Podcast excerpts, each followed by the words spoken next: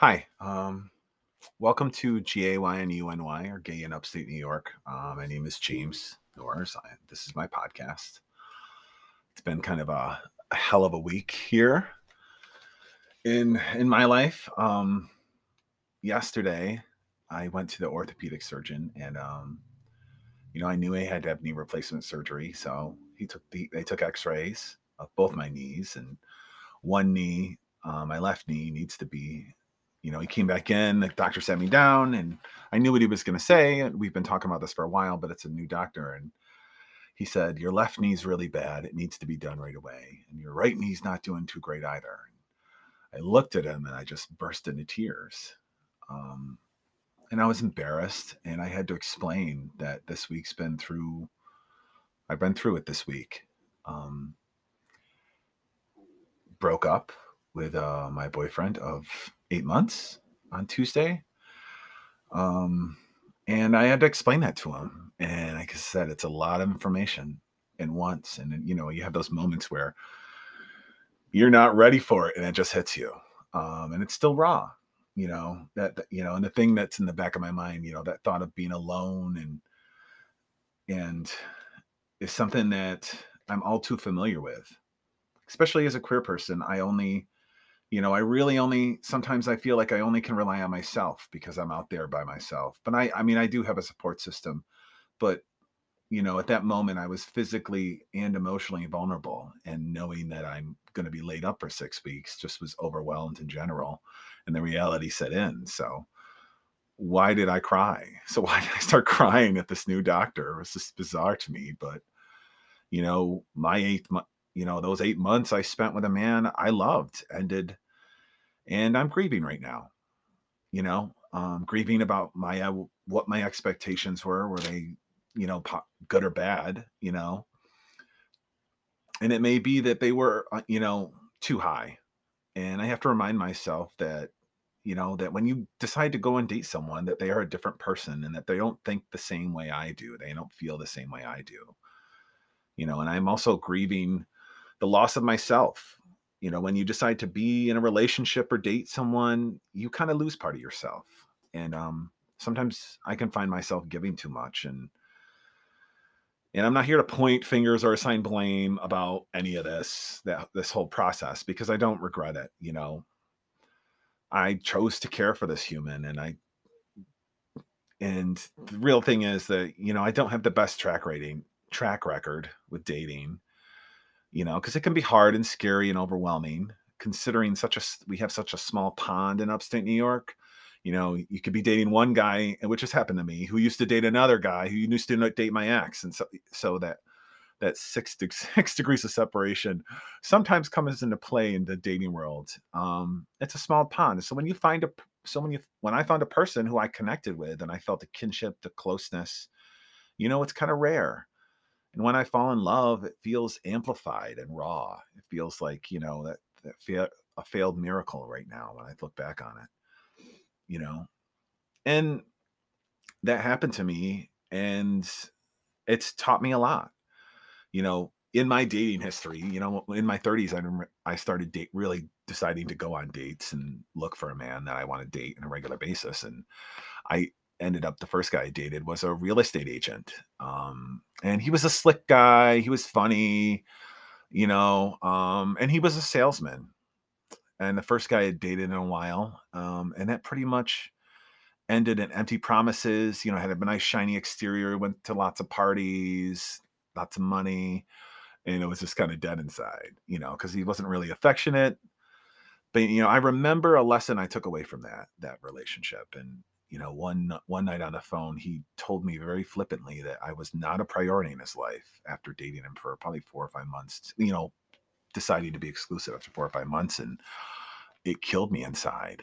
And back then, my stepmother was still alive, so I would call her and talk to her about this. And I remember sitting in my car, pouring down rain, and starting was crying when I repeated those words to her, what he'd said to me, and I can still hear my stepmother's voice too. I can still hear her say, James, stop it, stop it, stop it. You are enough. You are enough. That is all you have to remember. You are enough. You know, that relationship taught me a lot. It taught me a lot about the importance of intimacy, trust, and, you know, that I have to be a priority in my own life and that I am enough. You know, I am I am enough. I am enough of a lover, enough of a support, a friend, a person, a force of nature, a leader. You know, when we let these people into our lives, when we, let, when we decide to let people into our lives, the people we choose, you know, we're saying to them, I choose you. I think that you may be a person I want to be with or a person that will be my person for a significant period of time. And that takes a lot of trust to say that I'm going to commit to you as a person speaks volumes about my capacity to love and my capacity for joy. Um, I know my capacity for love is full and open because it's because I've worked really hard at it. And it's hard to stay open, especially after getting hurt. Really, especially after getting hurt. You know, as I right now, as I look forward to being single again, which is even weird for me to say, but um, where do I start? You know, the hurt right now can't even I can't even think of moving on. I find myself in that in that limbo period, proving, you know, proud of protecting my heart, but intensely sad because of the loss of someone in my life. That dichotomy. I didn't, you know, want to lose them. He was a fantastic man. Made and we had a great time together, but things just don't work out. And and that and that goes for be, that goes beyond romantic relationships. I mean, it's it's it's proven in friendships too. You know, in friendships you need trust. Absolutely, trust is earned, and it's important because it tells you the other tells the other person that you respect them enough to tell them the truth, good, bad, or ugly, and that's what you want your friends to do.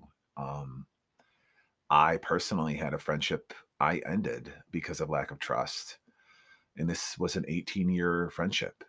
Uh, this person I consider one of my best friends, and they were going through some mental health issues and got out of it. And they informed me that um, I would be responsible for their death if they were to ever commit suicide. And that's what they told me um, very casually. And that still remains to this day, you know, kind of the worst thing someone has ever told me. And and that just hurt you know, and and then we were not friends anymore. I made that choice, and that and ending that friendship hurt just as much as a romantic breakup because it's 18 years of a friendship of complete trust. And I talked about it in therapy for years, and I'm over it now, and you know, and stronger because of it. You know, we all have these, cha- you know, as queer people, I think we all have these challenges, but and as and as, and as people all together, we all have these challenges. These, I mean, heartbreak and you know, sorrow, heartbreak is universal, but specifically as a gay man, because of the reject rejection is something different when to me as a gay man when I think about it. It is it's because I'm kind of used to it, used to worrying about rejection. Because when you're younger, you're used to being worried that you're going to be rejected for being different. And then you're going to be rejected for coming out. So that rejection kind of follows me throughout my life. And it stings more because because then because we're the we're a minority in a majority full of people and there's less of us.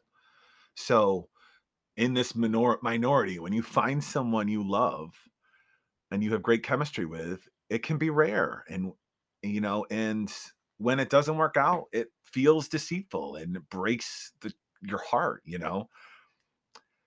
And that kind of, kind of holds up the idea of a future with, you know, that idea with that future with that person. And, um, and it kind of feels like a throat punch, to be completely honest.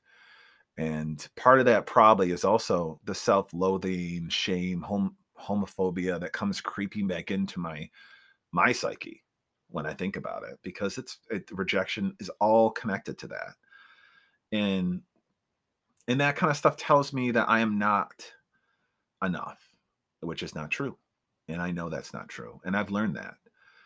As a gay man, I have been told I am not enough for a long time, inadvertently or you know directly and it's taken me years to believe that I am enough.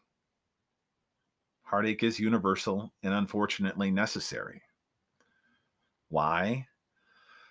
Because on the other side of heartbreak and pain is love, kindness, and healing. I have always been afraid of heartbreak. Heartbreak, I mean, because it hurts.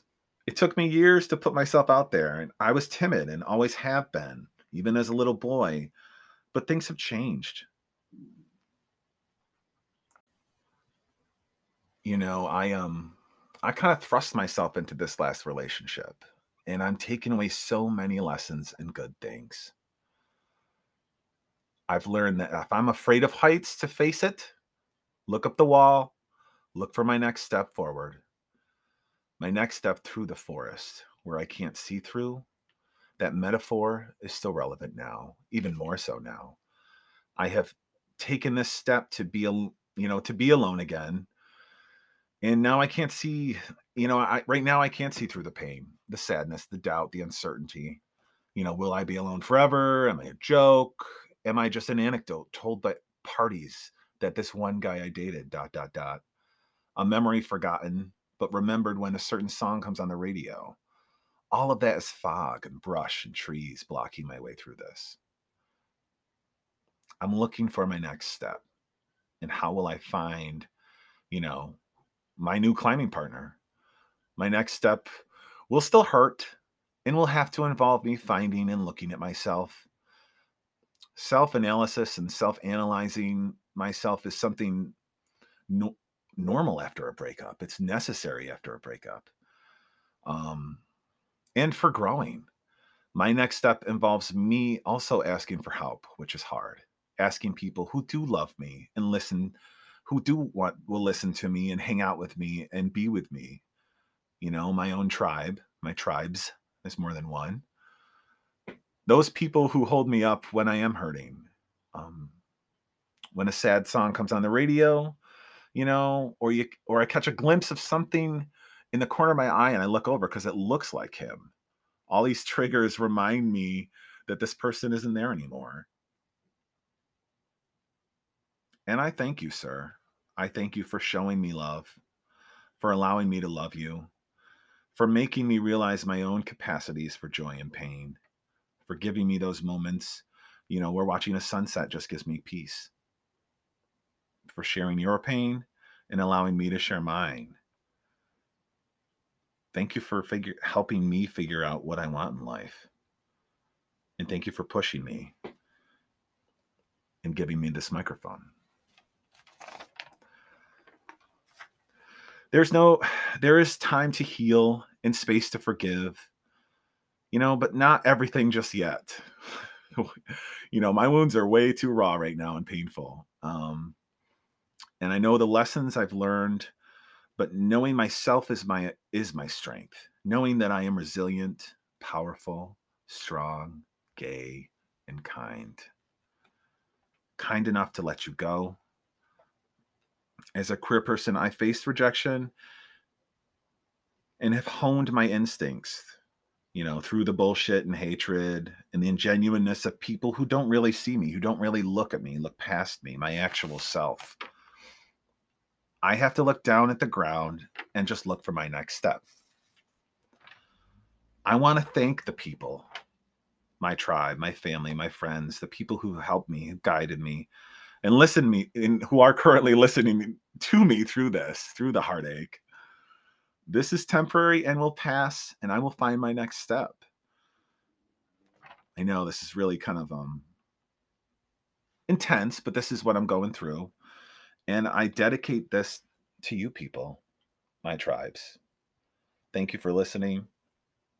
If you know someone who's who's having trouble with being LGBTQIA, please con- contact the trevorproject.org org, or itgetsbetter.org if you are you if you know someone or you are having suicidal thoughts or ideations please contact the national suicide lifeline at 1-800-273-8255 thank you for listening and be kind to each other